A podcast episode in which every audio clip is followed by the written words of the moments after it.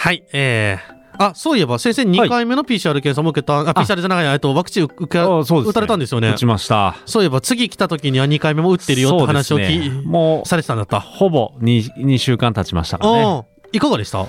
うーん、副反応した。問題ないです、全く出なかった。いやいや、あの、ちょっと痛いっていうね、まあちょっと筋肉痛みたいな、今までのインフルエンザワクチンよりも、うん。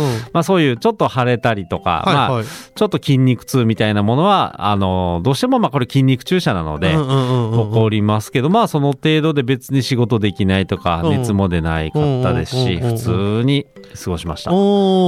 先生は、うんあの、先生の病院の、うんうんうん。あの、スタッフも。スタッフもはい、みんな何もなく。まあちょっと腫れた人がいるぐらいで、うんうんうん次の日なんどうにかなったっていう人はいなかったですね。ああ、よかったですね、うん。でもね。まあまあもちろんね確率的には出る可能性はありますけれども、まあまあ腫れるっていうのはもうほぼ8割ぐらいの人が腫れる痛みっていうのはありますからうんもうそこはもう仕方ないと、うんインフルエンザでも腫れますからね。そうそうそうそう。それ以外はまあ別にそんなに起こらなかったかなと思います。うん。いや、よかったです。いえい本当に。こうやって。無事に来れてますので。本当ですね。ありがとうございます。はいじゃあ見ようねはい、ごめんなさい。あの、ちょっと手手で押さえつつね、あの、もうくしゃみが出ました。ごめんなさい。で、ちょっとですね、今日一見先生の方に質問が来ておりまして、あの、まあちょっとゴミゼロウィークの話に、うんの前に質問をちょっとしておーはいはい思うんですけれども、まああの、とある方がですね、うんあの、高熱が出て、で、まあ、かかりつけ医があったので、かかりつけ医に相談したら、喉が腫れてる本人自覚症状があるんだったら、耳鼻科に行ってくれって言って、耳鼻科に行って、あの、検査をしたらちゃんと検査結果が出たと。これが原因で高熱ですねっていうのが分かってるんだけど、そういう場合でも PCR 検査って必要なのかっていうのですね。まあ、あの、その方の身内の職場の方から、まあ、あの、高熱が出たんだったら発熱外来に行くべきだったんじゃないかみたいなのを言われたらしまあくて、ね。あの、まあ、そういうのって先生の立場からして、うんうん医療、医療従事者の立場からしていかがですかっていうご質問です。えーっとね、まあこれ賛否両両論あると思うんですが、はい。まあ僕の、僕の、もう僕個人の意見としては必要ない。うんいや、ですよね。今ですね、すごく、あの、扁桃腺の方多いんですね。あうちでもよく来ます。はいで、うち発熱外来もしてますし、はい PCR 検査もしてるので、はい。えーっと、まあよくどっちもの、あの、検査をしたらいいのか迷ってくるとか、いう人もいますし、今、バクさんが言ったような方も来ます。もう、あの、うん他で、あの、あの、やっぱり扁桃腺炎とか、まあうん何か診断がついてるのに、熱が出てるから、とりあえず PCR 検査を受けた、受けないといかん。しかも、うん自分は大丈夫だと思ってるんだけど、うん周りの人を安心させるためにう、んうんうんまあ、陰性証明を出さないといけない。あということなんですよね。まあ、もちろん、あの、今、あの、新型コロナウイルス流行してて、うんまあ、増えてます。うんただ、まあまあ、あの、そんなね、もうそこら中にいるってことはないじゃないですか。あ。うん。ね。あの、まあ、もちろん感染者増えてます。増えてて、まあ、ちょっと落ち着いてきましたかね。はいまあ、でも、まあ、予断は許さないですけれども、はいまあ、そこら中にいっぱいいるようなものでもない。うんで、まあ、その人の、まあ、行動歴とかも信じてくれよと。うん。いうところがまず一番だと思うんですよね。あのーまあ都会みたいにあのー空いてる飲食店もあんまり鹿児島ないですから、ね。うん。うん。まあ鹿児島まあ都都会もないんでしょうけど、うん。たまたまああいうところがメディアで出されてるだけだと思いますけど、まあそんなねみんなどんちゃん騒ぎ今してないですから、うん。まあそんなに心配しなくてもいいのかなと。でまあ実際、えー、とこういうこと言っていいかわからないですけど、うん。まああのうちでえ今ですね PCR 検査は1月から1000人ぐらいしたんですよ。で、これはもうほとんどが無症状の人です。実は。で、あの、もうそういう陰性証明が欲しいという方々。じゃあそういう方々がどれぐらいの確率でうん陽性が出たかというと、うん今までうちで出たのは4人です。4人。おうん千分の四。そう。んで、その4人の中も1人はもう超濃厚接触の人です。うんまあ旦那さんがなって心配だっていうことで来てうん、で、まあそれもあの保健所がややるのが遅くて、もう早くしてくれっていう人が1人。はい。あと一人は、えっ、と、まあ明らかに夜の街に出てたと。ああ、もうですね自覚症状、自覚、自覚もありですね。で、あと一人は、濃厚接触者が検査に行ってくれないから私が気になるみたいな。っていうのもありました。で、まあ、それももちろん、まあ、やっぱり陽性だったんですね。うんだから、あの、そういう人じゃなければ、うんあの、基本的には今、僕の中での経路不明者一人なんですね。1000分の1。うん。1000分の1、0.1%ですね。そうそうそうそう。まあ、そのために、あの、うんこんだけの検査をするのかと。いうところで、まあもちろんその PCR 検査もお金がかかりますから、そうですよね。うん、まあ微妙なとこですよね。うんすごく微妙。で今、鹿児島も、あの、うちはすごく多いのが、その、離島に行かれる方々がですね、あの、まあ、三島村、十島村っていう離島、ちっちゃい島ですね、うんうんうんうんに行かれる方は、うん PCR 検査が必要になってしまいました。はい。なので、うんまあ、そういうことも僕は役場にちょっと文句を言ってですね、急にそんなん決めたら困るでしょうと。うんまあ、で、あの、最初パッと決め、多分先々週の金曜日ぐらいにパッと決まって、ホームページに出されたんですよ。うんただやっぱり行かれる方々みんな戸惑うんですよねで。すよね。どこで検査を受けたらいいのかとか。で、分かってるんですかっていう役場の方に聞いたら全く分かってなくて。で、上が決めたんでとか言って、いや、うん、まあそれもなーっていうね。まあもちろんその離島で一人でもはい持ち込まれたら困るというところで、まあもちろん対策としてやるのは構わないんだけれどうもん、それだったらなんか助成金使ってあげようようん。とか、うん。本当ですよね。それは住民守ることにもつながるんじゃないかなと。うん。まあもちろんそのまあねわかんないですけどね、うん。まあそれはそうです。だからまあ皆さんもとりあえず気をつけるというところですよね、で陽性者が出たらまあ保健所がちゃんと検査してますから、うんでそれでも追いつかなくなるとまあ大変なことになりますけど今はなんとか、まあ報道は一応バンバン言ってますけど、うん。一応耐えてますよね、耐えてます。鹿児島は医療法が起こってないですまだね、もちろん皆さん、あの、あの、医療され、僕はまだ検査だけなので、そんな大したことないですけど、入院で患者さん見てられる医療機関の方々はすごく大変な思いされてるとは思いますけど、うん。なんとか耐えてる状況です。うん。そこが頑張ってるおかげで。だからまあ、うんそこまでね、まだまだ大丈夫でしょうと。うん他のね、あの、緊急的な手術とか、まあ、もう延期せざるを得ないとかいうことにはなってないうん。と思いますので、なんとか耐えてるかなと。うん。まあ今下がってますから、うん。あと、いつですかね、6月8日ぐらいまででしたっけ、うんうんうんうんまあ頑張りましょうとしか言えないですね。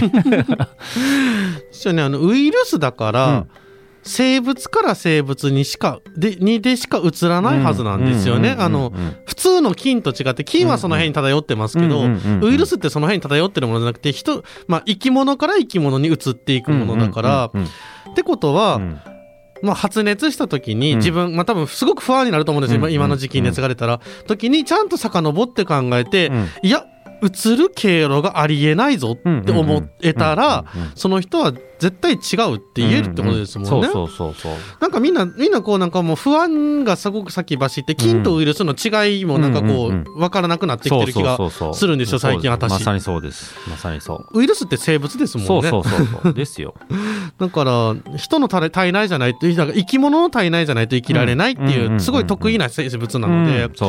それが、まあ、ね、こう、にそれにかかるってことは、それなりのことをしてないといけない。うん、そうです、はずなんですよねでね、まあ、これ、あの、本当もう、空気感染っていう、すごく、うんまあ、もう、そこにいただけでうつるうんというような病気みたいな感じになってるんですよ、今ね、うんうんうん感染症に。うんでも、それはないですか？ら。ないですよねないです。うんまあ、確実に飛沫感染って言って、唾みたいなうんうんうんものを、まあ、触れるか、あとは、まあ、そこら辺にあるもう手で舐めたりとか、うんうんうんうんあとは、まあ、僕、性機能の専門なので、うんうん性的な接触でももちろん移ります。ですよね。うんだからそういうのもあると思います。これね、うん僕の知り合いですね、感染した方がいるんですけど、その方はね、飲食店やってる方で、はい。で、えっ、と、その本に旦那は、まあ、どっかのクラスターに巻き込まれてうんなったんですよ。うんうんただ、奥さんもなったんですね。うんで、もう一人は、まあ、ただ飲食店やってて、そこ家族経営で、うんお父さんお母さんとやってるんですね。うんで、そこはずっとマスクして、まあ、喋ることは喋るんだけど、そんないっぱい喋らない。うんだから感染してなかったんですよ。おーすごい。ずっと一緒にいたので。でも奥さんとは性行為してるんですよ。うん、だから映ったんですね。そううん。で、うん息子にも、うん結構息子と母親は毎日のようにキスしてたとか言ってた。たまたそこも映って。というのはあるので、うんまあ、性的な接触が確実に映る映りなますね。と いうのは、もうこれは声を大にして言いたいですけどね、うんまあ多分あんまり多分多分日本人ほとんど知らないと思いま。ですそうですね。性感染症って性病でしょっていうところでうん、それがコロナが移るっていうのは多分皆さん知らないと思いますけど、まあまあまあ間違いなく移りますよ。原理考えたら。だそこもね、ちゃんとあの考えないといけないですよということです。うんうんうんこれあの、いろいろ最近データ見てるんですけど、うん去年ですね、2020年はい。の感染症データがもうほとんど出てて、うんもうほとんど、まあインフルエンザを含めですね、うんおたふくとか、うんえっ、と、流行性、あとは、えっ、と、おたふくとか、あと何ですかね、えっ、と、流行り目とか、はいはいはいはい。まあいろんな、あと手足口病とか、うんよくあるじゃないですか、はいはいはいプール熱とか。まああんなんもう全部ほぼゼロなんですよ。すごいですよ。もうほぼゼロというか、もう例年に比べると圧倒的に少ない。うんうんうんうんうん。あとは、えっ、と、感染性胃腸炎、冬とかに増えはいるノロウイルスとかはいロタウイルス、あれもね、もうほとんど、まあ、いるんですけど、もう例年と比較するとかなり激減してます。うんうんうんうんその中で性感染症はうん増えてます。どういうことだっつって。これ面白いなと思って、最近僕のネタになってるんですけど、いやいや、すごいですよ。だからあ、すごいですね。うーん、何なのかなと。うん多分、コロナウイルスもそことリンクしてるんじゃないかなと僕はすごくしてそうですけどね。うん思ってます。だからそこまででやっと映るのかなとは思いますけど、うんうんうんもちろん濃厚接触ってそこまで含めてですもんね。そうそうそう。まあもちろん職場でとかもね、ありますので、そんなん別に成功してない人でももちろん映りますけれども、もまあそれはもう間違いなく映ると思いますからね。うんうんうん何かそういうところも、なんか情報提供必要かなと思って、本当ですね。今ここで喋りました。うんありがとうございます。一応メディアですからね。ええはい。でもね。ちっちゃいけどメディアなので大変ええ本当に。いやでもねすごく大変な世の中ですけどまあまああの鹿児島市も来明日からですね高齢者のワクチンやっと始まります、やっとですねうんやっと始まります。だからまあここからですねうん。皆さんがあの安心できるような、うん。あの社会になればいいのかなと。まあもちろん無理強いはしませんけれども、うん。まあできればワクチン打っていただけると安心して、まあマスク取れるわけじゃないですけど、うんうんうんまあまあ安心できる世の中になってくるかなと本当ですね。思いますあと2、3年かな。うん ちょっとね、うんまだまだかかると思いますが。はい。はい。ありがとうございます。いえいえ。ではですね、次、ラジオネーム、もうもうしさんから。はいはい。はい。バクさんこんばんは。福本先生に質問です。はい。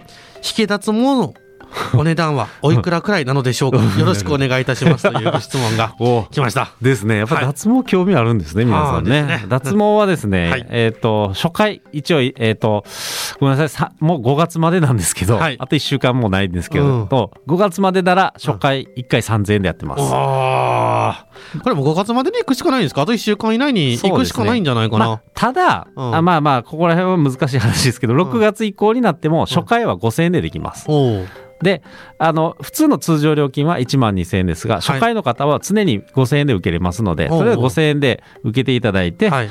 で、あの、気に入っていただければうん1万2000うん円かかります。はい。で、大体8回ぐらい打てばいいのかなと思いますが、まあ、はいその、ヒゲってやっぱり濃いとか薄いってありますので、個人差あります。なのでうんうん、8回、10回とか、20回、20回までは多分いないと思うんですが、うんうんうんまあ、やっぱりね、メンテナンスっていうのも必要になってきます。はいで、うちは、は7回目までは1万2000円でやりますが、はい8回目以降は5000円にカクッと落ちます。ああ、なるほど。うんなので、が濃い人大変ね、みたいな。そうそうそうそうそうで、えっ、と、ほとんどの脱毛のプランっていうのが、だいたい、あの、コース契約させられる、させられるってあれですけど、うんコース契約なんですね。うん7回コースでおいくら、みたいな。うんうんうん。まあ、うちはそういうことしません。はい。で、あとは、首の方とか、首の下とかあるじゃないですか。うん。首の上の方か。とかは、もう首に入りますとか言われたりするんですね。範囲が違うと。うん。ヒゲじゃないって言われたり。おうちはそんなことないです。まあ大体ヒゲだったらヒゲって扱いになりますので、顔全体で1万2000円でやっておりますので、あの、そこら辺は臨機応変にやりますから、はい。ぜひ、もうぜひねお気軽にそうですね。はい、もうこれはもう 5, 5月中に1回行っていただいて、そうですね。はい。次2回目から。そうですね。もうちょっともう気に入っていただいた2回目から以降も。そうそう。大体1回ざひげ脱毛、まあまあ、まあうんうんレーザー脱毛したら、一回してどれぐらい生えないものですか？一回してもやっぱ生えます。生えます？生えることは生えます。うん。ただ伸びが遅くなってきますし、まあ、ポロポロ抜けてくるところが出てくると。それが大体綺麗になってくるのが78回ぐらいなるほどですね。だんだんだんだん抜けていくかなと。まあ、やっぱだから7、8回した方がもううん。その後生えなくなる。うんうん、うん。そうですそうです。もう剃らなくていい世の中がやってくると。うん。そうですそうです。素晴らしいですね。毎毎日5分、5分、10分のあのあの時間を。ですよね。取らなくていいと。ね、T 字で剃ってる人とかはね、ちょっと時間かかりますかそうならね。んですよ。で、一応、ねあと、さらに、学生さんにすごく優しいクリニックで、おう学生さんは常に1回5000円で受けれます。おうちょっと学生に戻ろうかな。あの、これは放送大学でも OK にします。おだそうですよ。ちょっとみんなで勉強して、まあ勉強もできて脱毛も安くで受けられるんだったら、ちょっとホラー、そうそうそうそう。ホラーだぜひぜひ。まあね、あいらから、まあ30分ぐらい、30、40分かな、40分ぐらいかかりますが、はい。まあそこら辺で受けるよりは安くで、ですねえー提供しておりますので、ぜひお気軽にうんうんうん。ぜひ、はいはい。ぜひお願いいたします。ももしさんありがとうございました。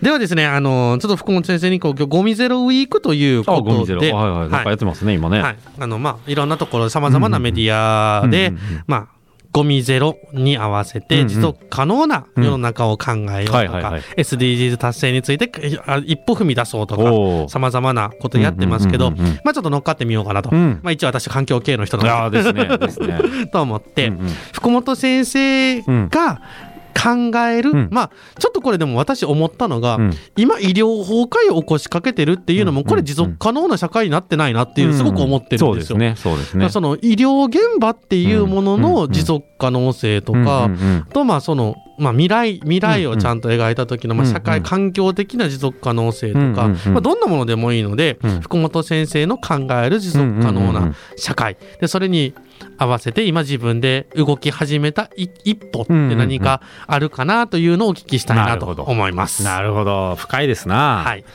SDGs。いや、あの、でも、SDGs の中に、あの、あれですね、えっ、と、医療的なところも入って、すべての人に、えっ、と、健康と福祉をっていう部門が入ってますよね。はいだから、まあ、そこはもう当たり前ですよね。うんうんうんで、まあ、日本って少子高齢化に向かっていくじゃないですか。はい。で、まあ、どうしても、その高齢化にだけ、うんなんか、フォーカス当てがちなんですよ。で地域で取り組もうとか、うん皆さんで健康になろうとか、うん僕はそんなんじゃないと思ってます。あの、もっともっと若い人を健康的にさせるべきだと、思ってて、まあ、もちろん高齢な方を見捨てるわけじゃないんですけれども、うん今からもうそこは結構手厚く日本ってやってますよね。うんまあ、介護も結構、まあ、いろいろ文句あるかもしれませんが、まあまあ手厚い方だと思います。はい。まあ、国民皆保険ですし、うん。安くでね、うん。まあ、保険料の問題もありますけれども、うん。まあ、い安くで保険、医療を受けれるっていう社会ですから、はい。それをじゃあどうするかっていうと、あとは若い人をうん。病気にならないようにうん。予防できるような環境づくりうん。かなと僕は思います。それは多分単に健康診断しろとか、うん。人間ドック行きましょうというメッセージじゃ僕は足りないと思うので、はい。僕みたいなうん。医療脱毛しようぜとか、もう本当気軽に医療機関を感じてくれるようなですよね。社会がすごくいいかなと。うんそれがはなって初めて、なんか地域に溶け込んでいる医療機関なんじゃないかなと僕は思いますけどね。コミュニティナースとかいうこともありますよね。うそうそうそうそう。ああいうね。うん地域の中に溶け込んで、本当に気軽に何かあったら、その、うあの、看護師の資格を持ってる方がうん、コミュニティの中に住んでらっしゃって、うん。で、まあ、普段は病院に勤めてるわけじゃないんだけど、何かあった時に、こう、うん。聞いた時に、あ、それだったらどこどこの病院に行けばいいよっていうようなことを気軽に相談し合える。うん。でまあ、それに生活習慣とかが原因なことがあったら、ちょっとお酒飲むの減らしなさいよっていうのを医学的な根拠がある状態でちゃんと言ってもらえる。そういう人たちが近くにいるって、うん。それってすごく大事ですよ。ね。で、その人たちがちゃんと声を上げるってことが大事なんですよ。そうそうですよねでわざわざ国家試験を取ってるわけですよ。うん看護師さんも、うんまあ、いろんな、まあ、医療者、みんな国家試験近くですから、うん私、国家資格持ってますっていう、なんかアピールというか、うんできるような中ができれば、うんだから今ですね、今特にこのワクチン接種の担い手がいないって言ってるじゃないですか。うんそうですねでも、いすげえいるわけですよ実は。本当はですね。うん、だからそこをどう引き上げるかっていうのうん。が多分一番だと思います。その人たちが医療現場に戻ってこいとは言わないけども、まあ医療に対して知識はあるんだから、まあ変なビジネスするよりはうん、ちゃんと医療分野になんかもうちょっと貢献してほしいなと、そういう社会ができればもっとっとみんな幸せになるんじゃないかなと思いますけど、まあ別にそのビジネスやってても、まあ健康というところにフォーカスできればいいけど、うん全く違う人、仕事してる人ともい見ますし、もう本当主婦になってもう全くしてない。うん。で、一歩踏み出せないっていうのもありますしね。うんうんうんまあだからそういう人たちがもっと活躍できる世の中になれば、もっともっといいんじゃないかなと。ううん。ん。すごい共感。いや、あの、そう、もっと若い人たちが健康に興味を持てる。うん。うん。うん。うん。プラス、なんかもっと若い、あの、わ若い世代うが、ん。少子の部分、子供をつく、うん。うんまあ、子供今の子はまだ子供減る一方なんですけどそれを子供作ってもいいなとかうん子供がいたら楽しいよねって思える世の中を作るっていうのもこれすごく大きな一歩だと。思うんですよねん。でまあので私は自分の子育て楽しいよっていう話をいろんなとこでもしてるし、うんまあ、妻と結婚してからあのまあ、うち本当になんか最初から妻と友達みたいな関係で、でもお互いのおお互いがやってた仕事をすごい尊敬し合ってたので、そうお互い尊敬し合えて仲が良くてっていうのを見て、なんかうちの友達なんかが「お前ら見てると結婚って楽しそうだよね」ってすごい言われてたので、なんかそうそういう風なのを周りにもっと見せていいと思うんですよ、うちうちの夫婦仲いいよとか、うちの家族すごく仲がいいよってだから子供がいたら楽しいよとか、あのこういうこうやってまあ結婚していくとすごく楽しいよみたいなのを見せ,、見せ見せるというか、うん。発信することも大事だと、そういうのもでみんなができる第一歩だと思うし、でまあここから先はちょっとまああれな話になってしまうんですけど、うん。の変えてほしいんだったら選挙に行こうよっていうところにも多分私はつながると思うんですよ。まあまあ全部つながると思います。うん。でもね。うん、そういうちゃんと子育て支援だったりとか、うん。その子供たちを子供を増やす方にお金を使ってくれる政治家さんをちんゃんと国政に送り出すっていうのもすごく大事だと思うんですよね。うんでまあこれから先はもっともっとそこがあの顕顕著になっていって、のちゃんと持続可能な社会を作ることをうん。ちゃんと知識を蓄えて考えていける人を国政に送り出さないと、まあ日本はただでさえ今環境をあの後進国と言われてうん。しまっているぐらいなので、本当世界から置いていかれて、うん。下手したら地球が絶もあのぜ地球がもう滅亡したのは、お前ら日本のせいだぞって言われかねないんですよ、今のままだと。うん。のでそうならないための一歩っていうのをみんな何かしら踏み出してほしい、うん。いうのはちょっと私ありますね。うん。何でもいいからですね。何でもいいからですね。うんでまあ、あの医療的なところも考えると、うんまあ、結構ね今便利な世の中でうん情報過多なんですよ、あまあ明らかに。確かにで僕すごく思うのが、はい。すごく無知な人か、うん。すごく情報が多すぎる人かで まあこれじゃあどうすればいいかっていうとやっぱり先生が一人必要なんですよ。もう本当に周りに、まあ本当そういう付き合いがないからこそ、うん。一人で悩んでる人がすごく増えてる。すごいわかるかも。うん、だからそれは医療のことだけじゃなくて、うん。いろんなこともそうじゃないですか、もう普通に生きるとところの中で、うん。まああのもう本屋さんでもいいですよ、こういう本が欲しいなと思った時にもうピピって調べれば分かるんだけど、うん。そこの店員さんに聞いて、うん。こんな本ってありますかと言ってパッと教えてくれたりね。そういうのはなんか身近に聞けるような人たちっていうのがやっぱ少ないのかなと。関係人口というんですかね、まあわかんないですけど、まあそういうものがやっぱり関係化が希希薄してるからこそやっぱりいろんな人が悩んでるかなと。それはすごくありますよね。うん。あの、それこそ一昔、一昔前とか、本当でも10年ぐらい、5年、10年ぐらい前の話、うん。インターネットがすごく出始めた時に、うネットで病気のこと調べると、うん。不安を煽るようなことしか書いてないから、まず病院、あのネットで調べる先に病院に行ってくれっていうようなメッセージを、あの、先生方が、うんあの、あのせあのドクター方が、うんうんうんうんあの、発信してたのを私覚えてるんですけど、うん、本当本当そこですよねそこです、そこです。本当そこです。だからみんな、まあ調べるのはわかるんですよ。うん調べると、いっぱいもう専門的なところが出てきて、はい。あ、これかもしれない、これかもしれないで、うんうんうんそこで、あ、わからんからとりあえず以降でいいじゃないですか。うん、うん。でも、もう自分で答え出しちゃう人いるんですよわ。かる。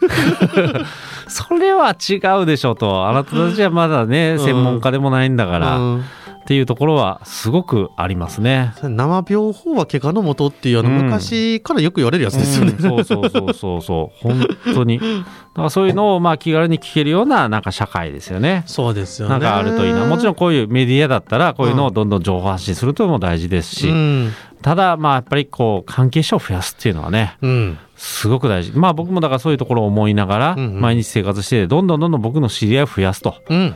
何でもいいから相談してくれみたいな形で、うん。まあ今はできませんが飲み会によく行ったりね。いろんな飲み会に気軽に行ったりしながら、まあ僕と知り合ってもしその人が救われればいいかなというような形で、あまあ頑張ってるかなと。いやでもこれ私本当にあの、まあ、SNS やるようになってから、まあ今福本先生、まあ、泌尿器科の専門家じゃないですか、うんうんうんで小児科の専門の方もいらっしゃうんうんうんいって、であと、まあ、内科の専門家の方もいらっしゃって、自分のつながりの中に、あこういう方がいるだけですごい心強いんですよ、もし何かあった時に直接連絡が取れるっていう。しかもあの顔があの、まあ、SNS だから全く知らない人ともつながれるんだけど、うん。その方々と直接会ってる方としか私はもうつながってないので、そういう方々と直接つながれるような関係を作ってくれた人たちが周りにいるっていうのって、これすごく実はとても大切なことなんじゃないかなと。うんそうそうです。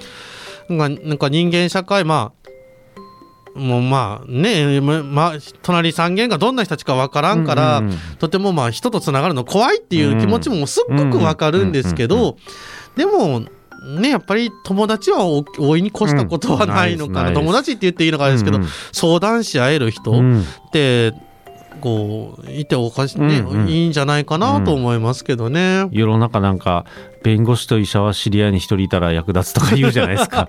まあでもそんなもんでもなくて、うん。今すごく細分化がなってるので、はい。もういろんなところに知り合いがいた方がやっぱり人生、まああのより幸せに生きれるかなとは思いますよね。そうですよね、本当にそう思います。でまあそれこそね何か私もこのラジオやってる時に、うん。まあこうやっていろんな方々からメッセージくださいねっていつも言ってるのは、うんうんうんうん。もし何か不安なことがあった時に、うん。まあこれはあのラジオに載せる載せないは抜きにして、うんうんうんうん。あのこれオンエアで言わないでくださいねって言われたら絶対言わないので、うんうんでもなんか話聞いてほしかったら出してほしいんですよ。うんうんうん。でそれに対して、まあ、あの返事は返あの返事は返せないというか、うんうん。ちゃんとアドバイスはできないけど、うん。聞き役にはなれるので、うんで、もし自分の専門、私の専門であることだったらいくらでもお返事しますし、そういうのもできるから、なんかそういうんで、まあ、もっと詳しい人をつなげることもできるので、そうですだからね。そういうだからそういう人をゲストに呼ぶとかですね、うん。そういうのもあるので、うん。なんかもっとそういうの気軽に言い合えるような、うん。なんかそんな世の中になるといい本ですよね。当。すごく思います。うん。だからまあ僕はまあ医者っぽくないって言われるんですよ いろんな人に。まあだからこれも本当に僕はあの取り柄だなと思って、うん。だからまあそれはそれでまあ楽しんでます。それがまあ一番僕の まあ今からやっていこうかなと、うん。今41なんで、うん。あと10年間50まではちょっとうん。こんなスタイルでやっていって、うん。いやまあいろんな人を救えればなと思ってます。ですねあでもやっぱりね、さ30、40僕の周りの人たちがやっぱり病気する人が多いんですよ。で、そこをなんで今まで放置してたのみたいな人が結構いるから。もう無理せず来てよと。はいうんでももう、おまあ生活にね、まあじゃあ、やばいから入院しろっていうことまでは言わないですし、うんまああの、もう、もうそちらの生活も維持しながら、なんとか頑張れるようにね、うんいろいろやっていきますし。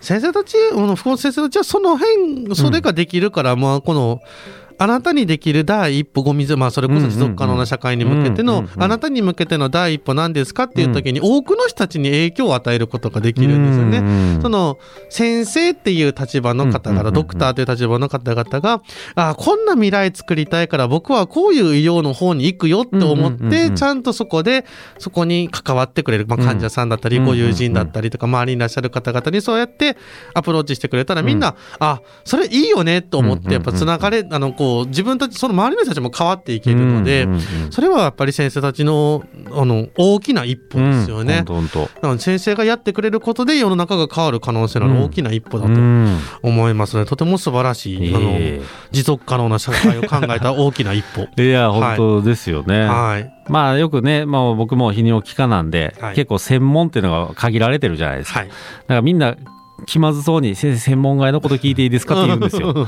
いやいや、大丈夫、もう何でもあの答えれることは答えれるからって言って、結構答えれることなんですよ。意外と。さすが。いや、意外とそんなにあの難しいことじゃないので、うん。僕は難しいことはわからないですけど、他の科のことは、ある程度はね、やっぱり知識持ってますから、それはそうだよとか、いや、アドバイスできますから。うん素晴らしい。気軽にどんどん。で、そこでまあ、医者側もやっぱり断るね、それは、それは専門外だからもうそっち行ってくれっていう先生もいるみたいですけど、まあ、できるだけそうしないようにね、しようかなとは思ってますけど。素晴らしい。本当もう楽しい。そう、もうそうやって言ってくれる先生が近くにいるっていうのはとてもでも心強いですからね、確か、私からするとですね。いえいえ はい。もうありがとうございます。いえいえじゃあちょっと、ちょっと環境問題の方少しだけ触れると、環境問題に関して先生がで、やをが行っている一歩ってありますか？環境問題ですね、うん。環境問題って、まあ、あのでも、うん、どうカーボンゼロ運動とかのことなんですか？まあでも、まあでも、あの結局、あの医療機関ってすげえ紙が多いんですよ。はいはいはい。もうファックスがめちゃくちゃ流れてくるのですーよ。もうこれはすぐゼロにしたいなと思って、うんまあ、どんどんどんどん IT 化は進めてますけどね。ねもう紙すごいんですよ、実は。医師会の連絡そうそうそうそう。で、今回のワクチンのやつも、うん本当は各医療機関にタブレットをね、うん。鹿児島市で配る予定だったんですけど、うん使えない先生方がいるので、配りませんになったんですよ。おおおおうんうんまあ、ここで言っていいのか分かんないですけど、ダメやろと。うんちょっと思った今。でもっといちいち紙をうん全部の予診票全部出してとかしないといけなくなって、もうそこは勘弁してくれよと。で、タブレットピピって読み取ったらいいようにうんバーコードついてるんですよ。うんですよね。それができないって、いや、で不公平になるとかじゃなくて、うんできる人はそっちでいいじゃんっていう。だからカーボンゼロ向かってないじゃんっていう。そうですね。うん、まあそこはもういいじゃんっていうね。うんまあでも自分にできる一歩としては自分のところではそういうのを取り組んでるよというところですね。いやもうでもできる人がやっていくしかないんです。そうそうそうそう ね。もう世の中人を変えるのは難しいですね。です。だってもうね、スーパーとか、あの、自動生産機とかに慣れてるじゃないですか、うん高齢者もね。う最近ね本当ですよ。でしょう。だからもうそういうのをどんどん入れていこうとしてますし。うんうんうんいやーどうしても慣れないでしょっていう人もいるんですけど、うんいやいや、もうスーパーなってるじゃんと。そんな難しいことじゃないと思うし、うん慣れる慣れるっつって、うんうんうんうん。まあね、いろいろそういうことをやってまいす。やありがとうございます。いえい先生のこうドクターという立場でもうん一歩踏み出してるし、うんうん一市民としても環境のことにもうんちゃんとできるところから始めているとうん。いう、本当素晴らしい福本先生のお話でした。ありがとうございました。またあの、来月もはい来ていただきますので、うん皆さんの方からご質問があるときには、あのいつでもお尋ねください。はい先生に気軽にね、うんメッセージを送っていただけたらとはい。思います。はい。